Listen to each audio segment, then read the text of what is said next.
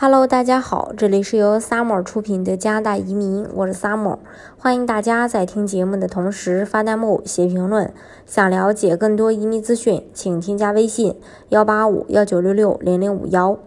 或关注微信公众号“老移民 summer”，关注国内外最专业的移民交流平台，一起交流移民路上遇到的各种疑难问题，让移民无后顾之忧。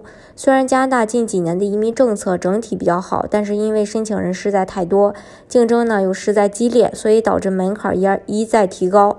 比如说，对联邦技术移民的申请人来说，想要达到每轮最低邀请分数线，必须达到雅思八七七七的高分。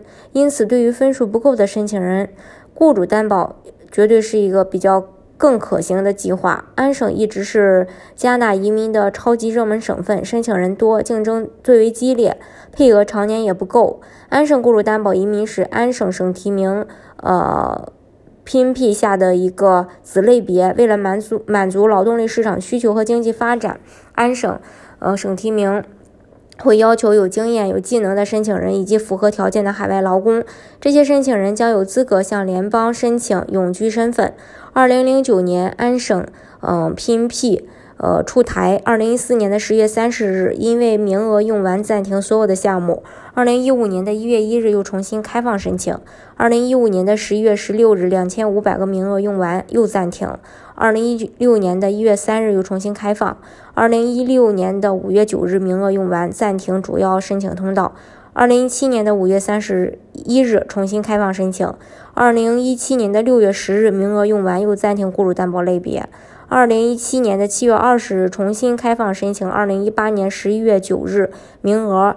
呃，用完暂停所有的项目。二零一八年十二月六日额外增加省提名配额。二零一九年四月二十六日，因为名额限制暂停了几个类别。二零一八年的八月二十七日又重新开放。二零一九年的九月二十三日，因为名额限制暂停海外工人和国际留学生类别。呃，安省移民局近期也明确表示了，获得二零二零年配额时将会重新去开放。根据以往的经验，预计在每年的年初。及二零一二二零二零年一月左右吧，呃，安省也可能会重新去开放申请，所以说各位申请人要时刻做好准备。安省雇主担保移民项目作作为加拿大唯一一个不强制要求雅思成绩的雇主担保移民项目，在雇主担保类别当中呢，也一直很。受欢迎，申请人数也很多，所以说各位有意向的申请人，其实也要抓住这个机会，提前规划去想抢占这个名额的。